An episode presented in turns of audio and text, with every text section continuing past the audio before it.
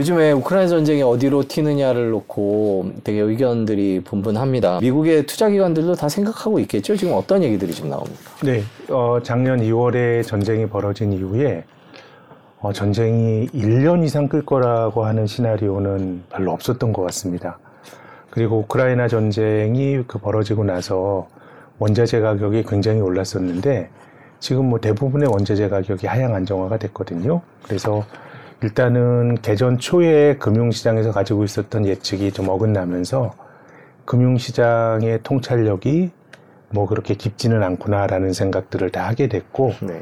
그래서 지금은 약간은 뭐 일상이 돼버린 듯한 그런 느낌입니다. 그래서 전쟁이 막상 끝나게 되면 뭐 그때 어떤 식으로든지 간에 금융시장이 반응을 할 텐데 지금은 작년에 비하면 우크라이나 전쟁과 관련한 금융시장의 관심도 이런 거는 많이 떨어진 것 같고요.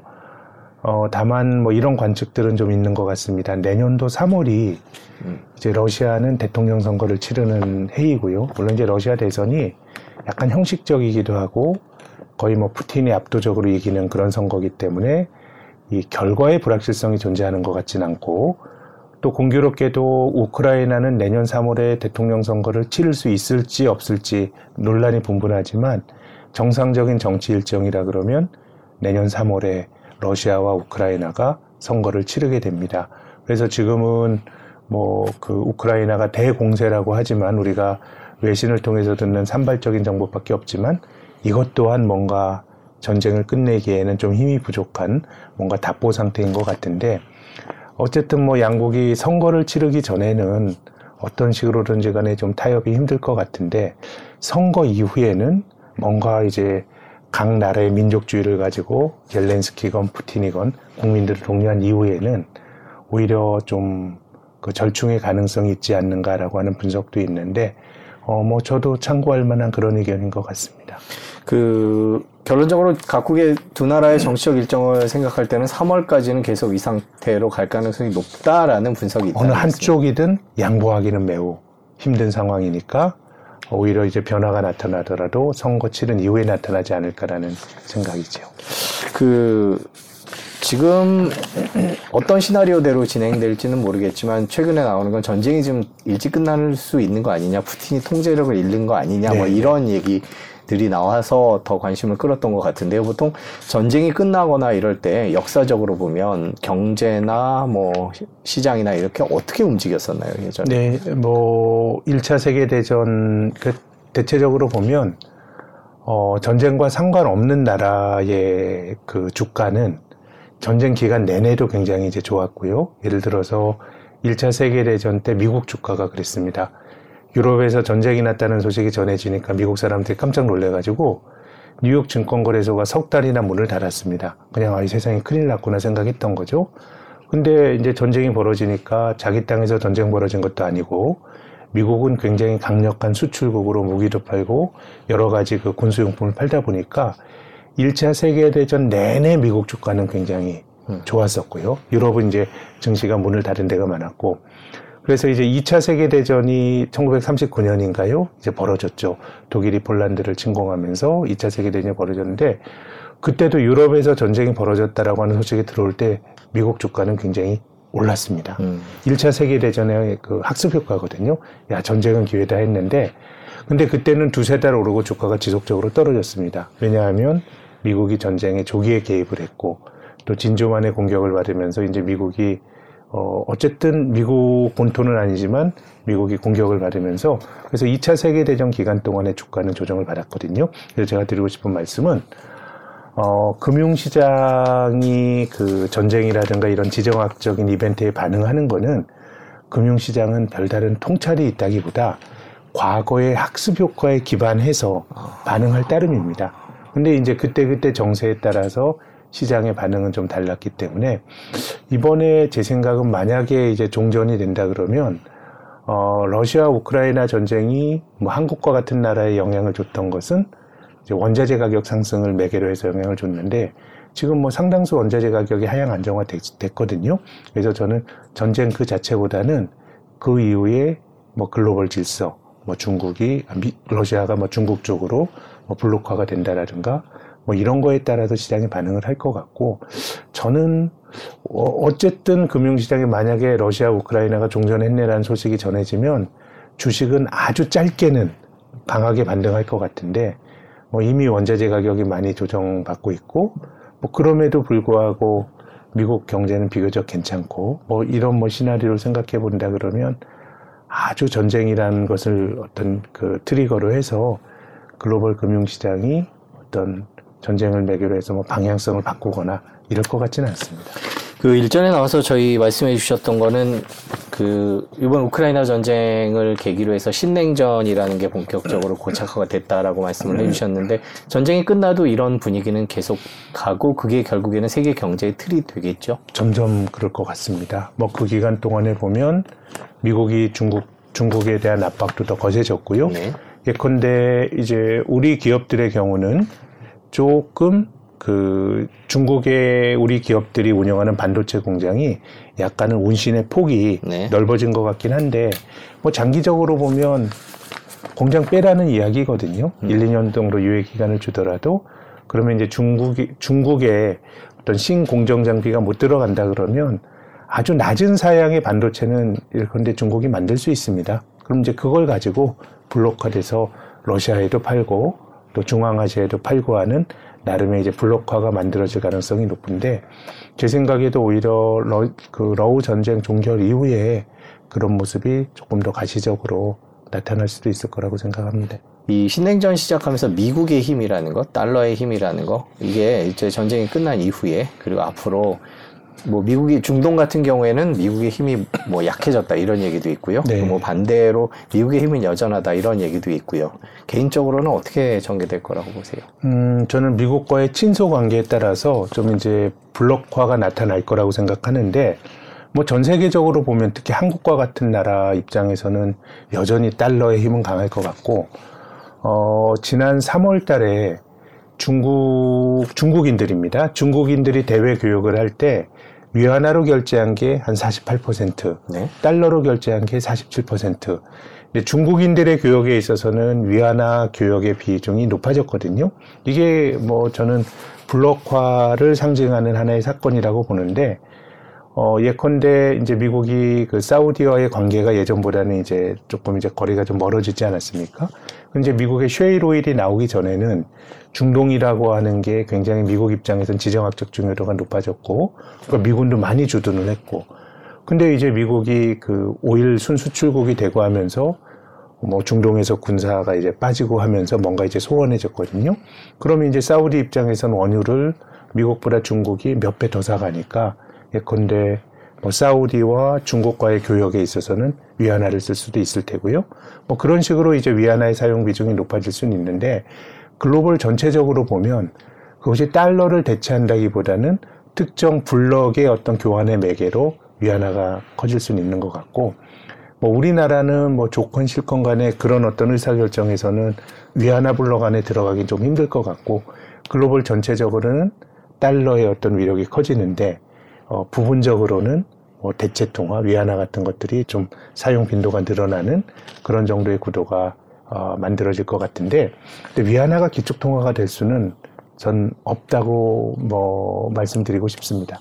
왜냐하면 기축 통화가 되려면 자국 통화가 다른 나라 밖으로 많이 퍼져야 이게 기축 통화가 되거든요. 그럼 자국 통화를 자기 나라 밖으로 뿌리는 방법은 무역 수지, 경상 수지 적자를 내가 감내하는 겁니다. 남의 나라로부터 물건 받고 내 돈을 줌으로써 나는 국제 수지의 적자를 감내하시면 돈이 풀리는 건데요.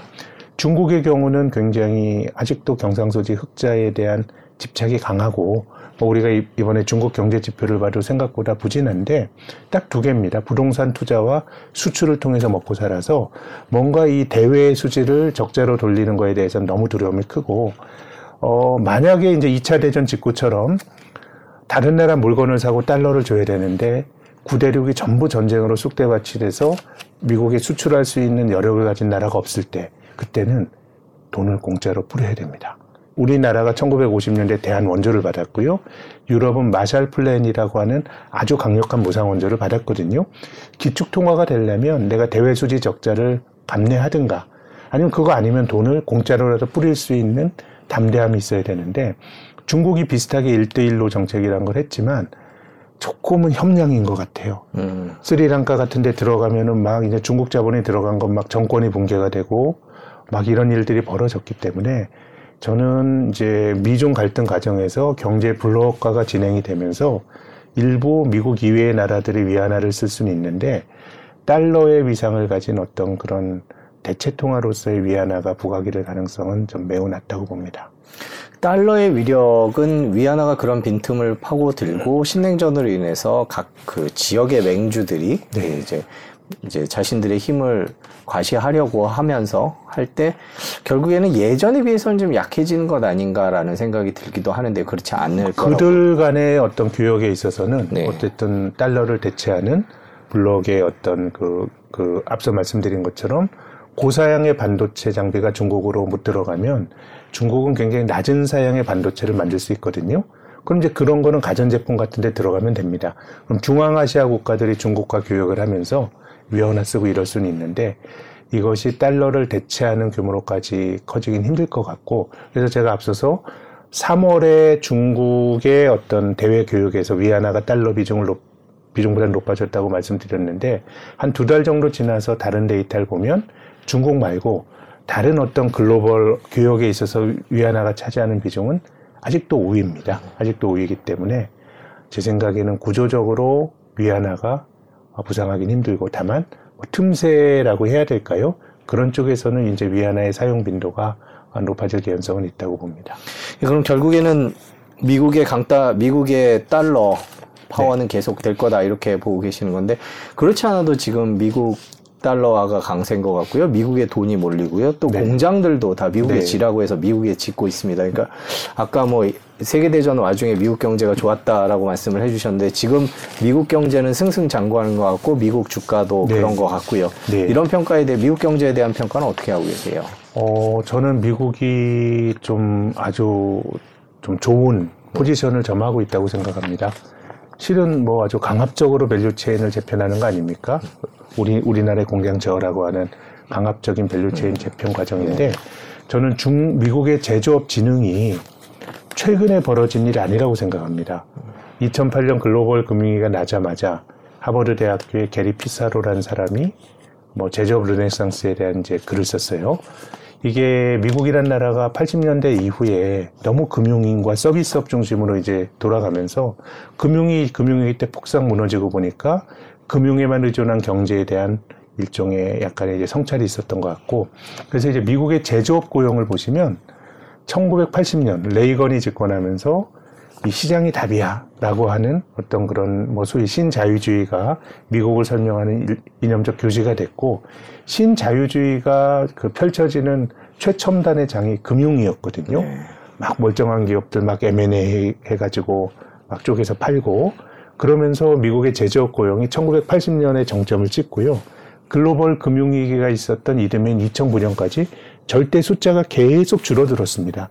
그러다 2009년부터 제조업 고용이 바닥을 치고 지금 이제 늘어나고 있거든요. 한 10여 년째 늘어났는데 우리가 지금도 이제 미국 공장을 미국에 지어라고 이제 다른 나라들에게 겁박을 하는데 어, 미국 기업들을 미국으로 미국 미국 밖으로 나가 있는 미국 기업들을 미국으로 끌어들이는 리쇼어링 정책을 썼던 게 2012년 13년이었어요. 오바마 정권 때부터 그런 정책을 썼고 또 셰일이라고 하는 굉장히 강력한 에너지원이 발견되면서 미국이 제조업으로서 좋아졌거든요. 그래서 전 지금 벌어지고 있는 게 2008년 이후 진행이 됐던 일련의 과정이 강화되는 것으로 이해를 하고 있고요.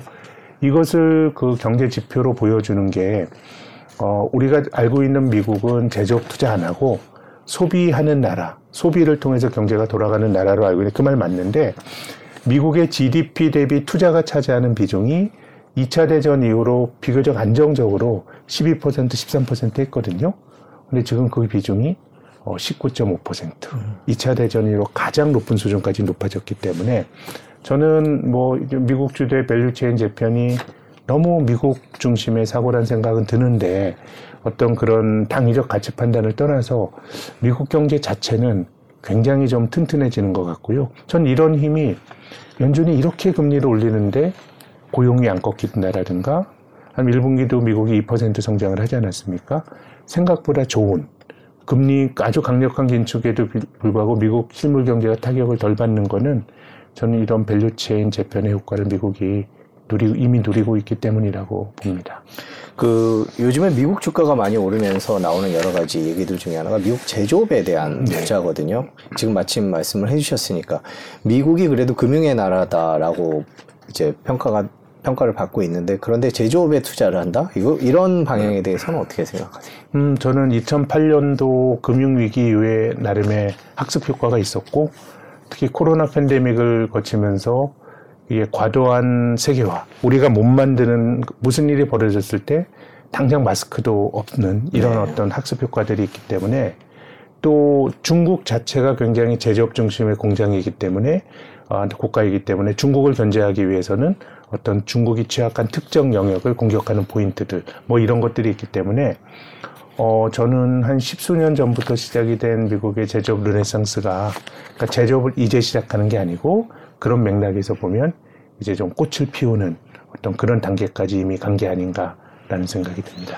그 미국의 제조업은 주로 고부가가치 산업을 만드는 쪽으로 집중을 하고 그 다음에 이제 저부가가치 산업들은 기존에 중국에서 수입하던 거를 다른 나라로 다변한다라는 얘기가 나오면서 네. 인도가 주목을 받고 있는데요 최근에 네, 네. 그런 미국의 공급망 재편에 있어서 인도가 누리는 효과 이런 것들도 좀 궁금해요. 네, 뭐 인도와 베트남이 최고 최대 수혜를 누리고 있죠. 중국이 어, 인건비 중국이 글로벌 분업 체제에서 기여했던 바는 싸게 만드는 겁니다. 싸게 물건을 공급하는 건데 이미 중국의 인건비가 뭐 높아져서 한국에서 사업하시는 분들이 베트남으로 공장 옮긴다 이야기 들은 게 2012년 13년이거든요. 그래서 어, 중국으로부터의 어떤 경제적인 논리에서의 자연적인 어떤 그, 어, 탈중국과 기타 지역으로 이동은 이미 이제 진행이 되고 있는 것 같고요.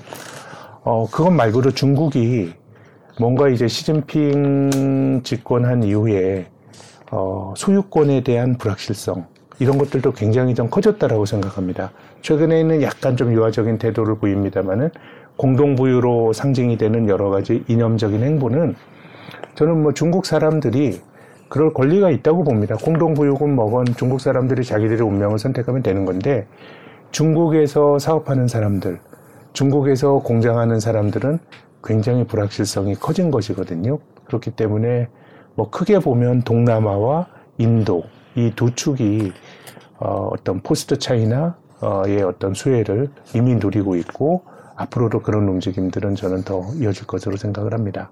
다만 이제 중국을 완전히 대체하기는 이제 힘들 겁니다. 이제 중, 중국으로 들어간 자, 자본들이 뭐 잘 빠져나오기도 되게 힘들다고 하더라고요. 한국의 기업들이 중국에 공장 갖고 있는데 내가 사업을 접을라 그래. 그럼 내가 가지고 있는 공장이라고 하는 부를 팔아가지고 빼나오기가 되게 힘든 것 같습니다. 네. 복잡한 소유권의 구조 이런 것들이 있어서 그래서 저는 뭐 역설적으로 뭐 이런 일들이 벌어지고 있기 때문에 중국보다는 다른 쪽으로의 투자가 늘어날 것 같은데 어 저는 2006, 7년 정도로 기억을 하는데요. 그때 브릭스라는 이름으로 뭐 브라질, 러시아, 중국, 인도 이런 것들이 떠오르는 어, 신흥국의 성장의 핵심이었는데 그때도 중국과 인도를 비교를 많이 했는데 네. 그 당시에도 인도보단 중국을 훨씬 많이 평가를 해줬어요. 굉장히 이 공산당이 아주 조직화된 힘 그에 비해서 인도는 뭔가 민주주의를 지향하지만 효율성이 떨어지는 뭐 그런 나라라고 이제 생각을 했었는데 뭐 여전히 저는 어 인도의 그런 핸디캡은 남아 있는 것 같고요. 그래서 중국이라고 하는 세계의 공장을 베트남이 됐건 인도가 됐건 뭐 대체하긴 힘들지만은 나름 보완적으로 그런 쪽에 투자를 늘리는 흐름은 뭐 이미 전 이어지고 있다라고 생각합니다. 마침 중국 얘기를 지금 해주셨으니까 중국 경제를 좀 여쭤보고 싶은데 그 리서치 센터장이시니까 이제 뭐 투자와 관련돼서 결국에는 중국을 들여다보지 않을 수 없는 우리나라도 그런 상황인데 이제 방금 말씀해주신 대로 공급망 재편을 미국이 강제를 할 경우에 네. 중국 경제 수출로 먹고 사는 중국 경제가 그렇게 좋을 리는 없고요. 중국 네. 경제에 대해서는 어떻게 전망을 하고 계세요? 음, 저는 보다 정확히는 어, 중국은 부동산으로 지금까지 성장을 이뤄왔다고 생각을 합니다. 근데 이제 부동산 중심으로 경제를 이끌어가는 거는 약간 동아시아적인 특성인 것 같습니다. 일본도 굉장히 토목으로 경제적 자원을 많이 갖고요.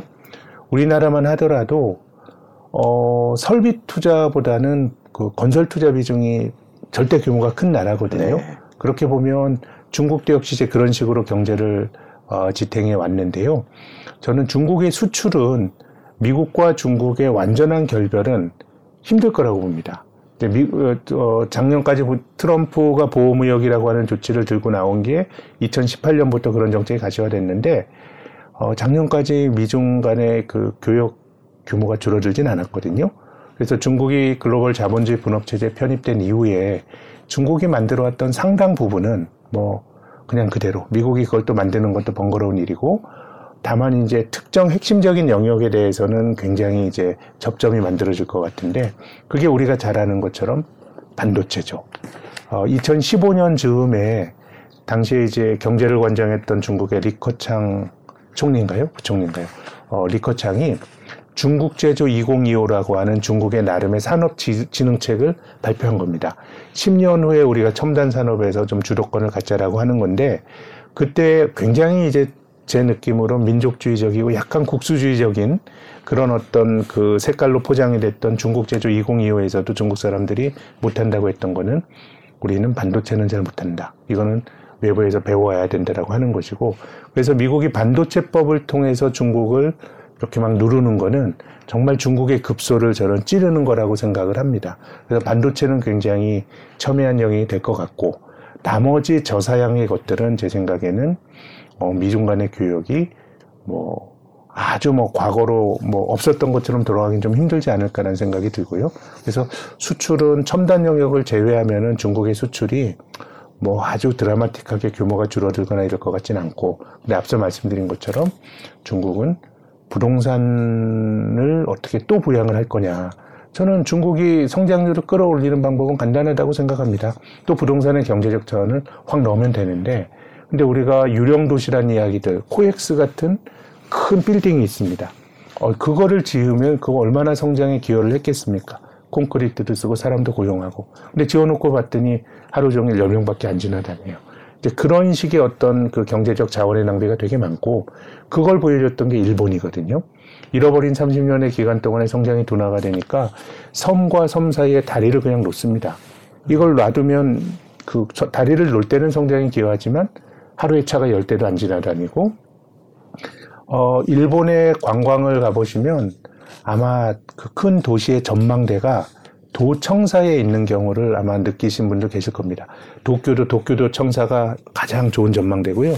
삿포로시도 그렇더라고요. 저는 그렇게 그 아주 경관 좋은 빌딩이 만들어진 거는 이제 더 이상 다리도 다 놓고 뭐 할 데가 없으니까 관공서를 다시 지을 정도로 토목으로 일본이 경제를 지탱을 했는데 그게 지을 때는 성장이 기여하지만 지어놓고 나면 거의 이제 매몰 자원이 되다 보니까 중국이 그거를 저는 알고 있다고 봅니다. 그래서 작년에 중국의 부동산 투자가 마이너스, 올해도 중국의 부동산 투자가 마이너스입니다. 그렇기 때문에 중국은 어, 그 관료들이 부동산의 군부를 떼서 경기 부양을 하지 않는다라고 하는 건 장기적으로 좋은 선택이라고 보는데, 다른 측면에서 보면, 야, 그거 말고 중국이 뭐 가지고 성장할 수 있을까라고 생각하면 좀 답답한 마음이 들고요. 그래서 저는 중국이 부동산 부양을 하지 않는다 그러면 장기적으로는 그게 올바른 처방이라고 볼지라도 중국의 경제 지표가 뭐 눈에 띄게 좋아지기는 어, 좀 저는 힘들 거라고 봅니다.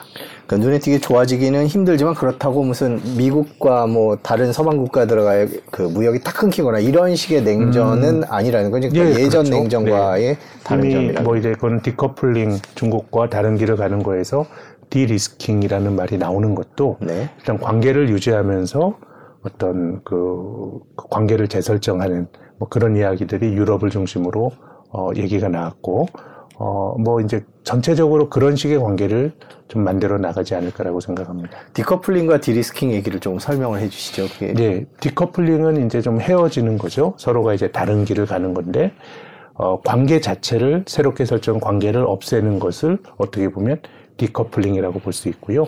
기존의 관계에서 아무튼 뭐 중국이 보여주고 있는 뭔가 그 개혁 개방 시대에 보여줬던 모습과 다른 권위주의적이고 이념지향적이고 탈실용주의적인 그런 모습들. 최근에 중국이 그 반간첩법 뭐 이런 게 저는 권위주의 상징이라고 봅니다. 이게 서구가 생각했던 중국과 전혀 다른 겁니다. 어, 89년도에 중국의 개혁개방 초기에 천안문에서 비극적인 사건이 있었고, 그때 서구가 이제 경악을 했죠. 야, 어떻게 저렇게 무도한 모습을 보일까라고 했는데, 그때 중국을 옹호했던 많은 사람들이, 아, 지금은 성장 단계가 저래서 그래. 사람들이 경제가 성장하고, 또 소득이 높아지고 그러면, 아, 절차적 민주주의라든가 이런 요구가 있을 거고, 우리나라가 87년도에 어, 직선제라고 하는 거를 국민들의 힘을 얻어낸 것처럼 실은 그런 생각을 했던 것이죠. 근데 그 전망은 완전히 지금 어긋난 것 같아요. 중국은 다른 길로 이제 가고 있는 거니까 중국이 어쨌든 우리에게 익숙한 중국이 아닌 것은 분명한데 경제적으로 이해관계가 너무 밀접해졌기 때문에 디커플링에서 헤어지는 것보다 그런 위험 관계를 유지하면서 위험 관리를 하자라고 하는 게 디리스킹인데 어, 몇 달 전에 이제 유럽에서 그런 이야기들이 나오고 있고 뭐 우리나라를 비롯한 이제 세계 곳곳에서 이제 뭐 그런 주장들이 어, 나오고 있는 것 같습니다. 그 예전에 서로 거래조차 하지 않고 뭐 국교조차 하지 않던 그런 냉전과는 다른 의미의 냉전이 진행된다 이렇게 보면 될까요? 아무래도 이렇게 물론 이제 뭐 대만과의 문제 네. 뭐 이런 것들이 이제 중국이 매개가 된 물리적인 충돌 이런 게 나타난다 그러면 전혀 다른 그림이 그려질 수 있겠지만 그런 게 아니라 그러면은 완전한 결별보다는 할 수 있는 거는 같이 하고 또 아주 처, 그 첨예한 부분에 대해서는 뭐 타협하지 않는 뭐 그런 정도가 소위 말하는 그 서구적 가치를 지향하는 쪽과 중국이 맺는 관계가 되지 않겠는가 생각을 합니다. 그 거래하는 건 주로 경제 쪽에 국한되는 거겠죠. 경제 결국에는 쪽, 네. 무역은 계속 하되 네. 뭐 이념적인 것들은 굉장히 분리해서 갈 가능성이 있죠. 최근에 나온 말씀드린 것처럼 중국의 중국의 방간첩법 이런 거는 진짜 경제 활동을 하는데도 많이 위축이 될 것 같아요. 포괄적으로 반국가 행위자로 이제 몰려서 하는 거니까요. 네. 그렇군요. 그 마침 유럽 얘기를 조금 얼핏 해주셨으니까 그런데 유럽 경제는 지금 상황이 어떻습니까? 뭐 우크라이나 전쟁 이후에 여러 가지 평가들이 있는데요. 유럽은 생, 올해만 놓고 보면 생각보단 좋습니다. 작년 이맘때 올해 2023년에 유럽의 GDP 성장률은 역성장할 걸로 생각했거든요. 이건 뭐 우크라이나 전쟁과 관련된 이슈들도 있었는데, 근데 이 그 올해 유럽의 성장률 전망치는 역성장이 아니라 성장 전망치가 좀 개선이 되고 있습니다. 네. 근데 이제 저는 성장 전망치 개선은 우크라이나 전쟁이 지속되고 있음에도 불구하고 원자재 가격이 많이 낮아진 데 기인을 하고 있는 것 같고요. 그래서 작년에 봤던 것보다는 올해 성장 전망치가 좋지만 장기적으로 보면 일본의 잃어버린 30년을 저는 따라가고 있다라고 생각합니다. 뭔가 경제가 활력을 잃어가는 고령화된 경제의 모습이고요. 그래서 뭐 유럽은 잘하면 어, 뭐 0.에서 0.7에서 0.8% 1% 미만의 성장을 하는 게 이제 뉴노멀일 것 같고요. 그래서 뭐 장기적으로는 성장의 잠재력을 잃어가고 있지만 올해만 놓고 보면 어, 예상보다 나쁘지 않다 정도로 정리하고 싶습니다. 그래서 저희가 이제 세 개를 다 훑어봤는데 여러 가지 이슈들도 많고요. 뭐 지정학적인 변화도 있는데 그리고 리서치 센터장님을 모셨으니까 네. 이거는 저희 질문지 없는 건데 네. 그 올해 투자를 하려면 하반기에 눈여겨 봐야 될 지역이라든지 섹터라든지 분야라든지 이런 것들은 어떤 게 있다고 말씀을 하십니까? 음, 저는 뭐 미국에서 일단 기회를 찾을 수 있다라고 생각을 합니다. 네. 특히 미국은 두 가지 유형이 있다고 보는데요. 네. 어, 아주 장기적으로 보면 미국의 제조업 기반의 회사들, 네. 어, 투자가 늘어났을 때 수혜를 볼 수 있는 그러니까 얼마 전까지 팡으로 대표가 되는 네. 그런 어떤 성장주 중심의 강세와는 조금 결이 다른 그런 미국의 제조업 주식들에게서 기회가 좀 있어 보이고요.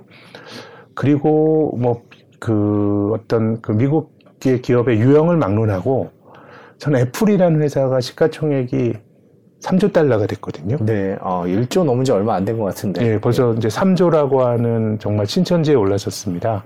뭐 한국도 비교적 큰 경제인데 한국의 코스피, 코스닥 상장사 시총 다 더해봐야 1조 8천억 달러인데 애플이 3조 달러가 됐는데 애플이 물론 좋은 회사죠. 돈을 잘 벌고 삼성전자보다 이게 두배 넘는 굉장히 아이폰을 팔아서 돈을 많이 버는 회사인데 전 애플의 강세는 단지 이 회사가 돈을 아이폰 잘 팔아, 팔아서 올라간다 이렇게 생각하면 안 될 것 같고 애플은 극단적으로 주주 환원을 합니다. 네. 아, 무슨 얘기냐면요. 한 5년 전쯤에 애플은 9월 결산 법인인데 2017년 정도에 네. 애플의 자기 자본의 규모가 한 1100조 달러가 됐습니다. 네. 근데 작년 9월에 자기 자본 규모가 1100억 달러에서 500억 달러도 줄어들었습니다. 근데 자기 자본이 줄어든다. 이건 되게 이상한 일입니다. 애플처럼 돈이 많은 회사가 돈을 벌면 주주들에게 배당이나 자사주 매입해서 주주 환원을 빼고 나면 기업에 쌌거든요. 이게 이제 유보라 그러죠. 네. 그래서 일반적인 경우는 우량 기업들은 시간이 가면 자기 자본이 늘어나는데 애플은 5년 동안 자기 자본이 절반 밑으로 떨어졌거든요. 네. 보통 자기 자본이 줄어드는 건 적자 보는 기업이 자기 자본을 줄어드는 건데 애플이 뭐 돈을 많이 버 애플은 버는 것보다 더 많이 주주들에게 돌려줘서 그렇습니다. 그러니까 자사주 매입과 특히 자사주 매입을 많이 하고요. 배당을 통해서 더 많이 돌려주는 겁니다. 우리가 생각하면 이해가 안 되는 거죠. 이건 너무 주주들에게 과잉 과잉으로 잘해준 주, 주주자본주의 과잉이라고 욕먹을 수 있는 측면도 있는데 제가 말씀드리고 싶은 거는 그래도 될 정도로 애플이 좋아서 그렇습니다. 그러니까 우리나라 삼성전자는 돈 벌면 계속 쌓아놓고 대규모 설비 투자를 하고 이런 이런 비즈니스를 해야 되는데 애플은 제조를 안 하죠. 팍스콘에서 만든 자기는 어떻게 보면 일종의 아이디어를 파는 그런 무형 자산으로 유지를 하는 기업이다 보니 굳이 기업에게 돈을 쌓아둘 필요가 없어요. 그러니까 주주들에게 돌려주는 거죠. 그래서 애플의 시가총액이 3조 달러가 됐다라고 하는 거는 어, 어떤 아이폰의 힘이기도 하지만 애플이라고 하는 기업이 가지고 있는 경제적 자원을 과도하게 주주 편향적으로 배분하면서 나타났던 강세라고 봅니다. 자기 자본이 줄어드니까요. 애플의 ROE, 자기 자본 이익률이 한 5년 전에 36%인데 지금 135%입니다. 음. 이건 ROE라고 하는 거는 벌어들인 이익을 자기 자본으로 나눈 거거든요. 네. 근데 자기 자본 분모를 계속 줄이니까 자본 효율성이 높아진 겁니다. 우리가 그 경제학에서 말하는 상식은 경제가 커지고 선진화나 될수록 자기 자본 이익률이 떨어지는 거예요. 인풋 대비 아웃풋 효율이 떨어지는데 애플이라고 하는 회사는 아주 좋은 비즈니스 모델을 갖고 이 자기 자본을 줄임으로써 ROE를 높이는 굉장히 어, 우리가 좀 상식에 맞지 않는 모습이 나타나고 있는데 그런 점에서 보면 저는 미국에서 주주 환원을 가, 과도하게 하는 회사들은 우리가 너무 주주 편향적인 자본주의라고 비난할 수는 있지만 비판할 수는 있지만 투자자에게는 굉장히 좋은 기업이기 때문에 저 저는 미국 쪽에서 제조업과 주주 환원 두 가지 어떤 컨셉으로 종목들을 좀 투자 유망 종목들이 나오지 않을까라는 생각이 들고요. 한국의 소부장 기업들도 기회가 있을 거라고 봅니다.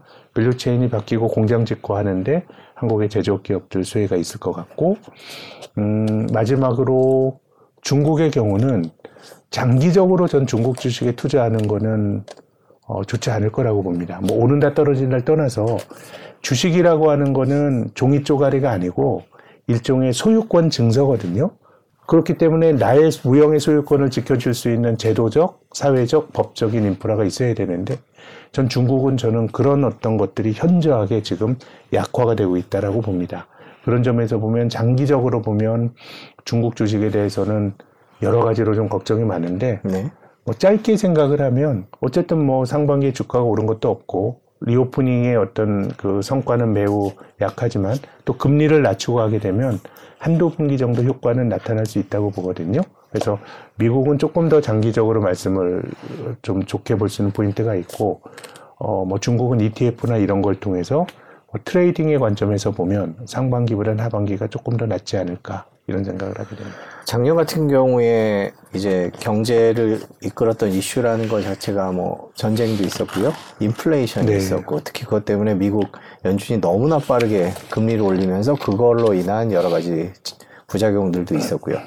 자, 이제 올해 상반기가 지났고 이제 하반기가 다가오고 있는데요. 그렇게 올 하반기에는 그런 식으로 크게 봐야 될 이슈가 뭐가 있을까요? 음, 제 생각에 뭐 인플레이션이 제일 중요해 보이고요. 인플레이션과 미국의 통화 정책. 7월엔 금리를 한번 올릴 것 같고, 네. 그렇지만 이제 7월의 금리 인상이 우리가 사후적으로 봤을 때 이게 끝이다라고 하는 걸 나중에 알게 되더라도 네.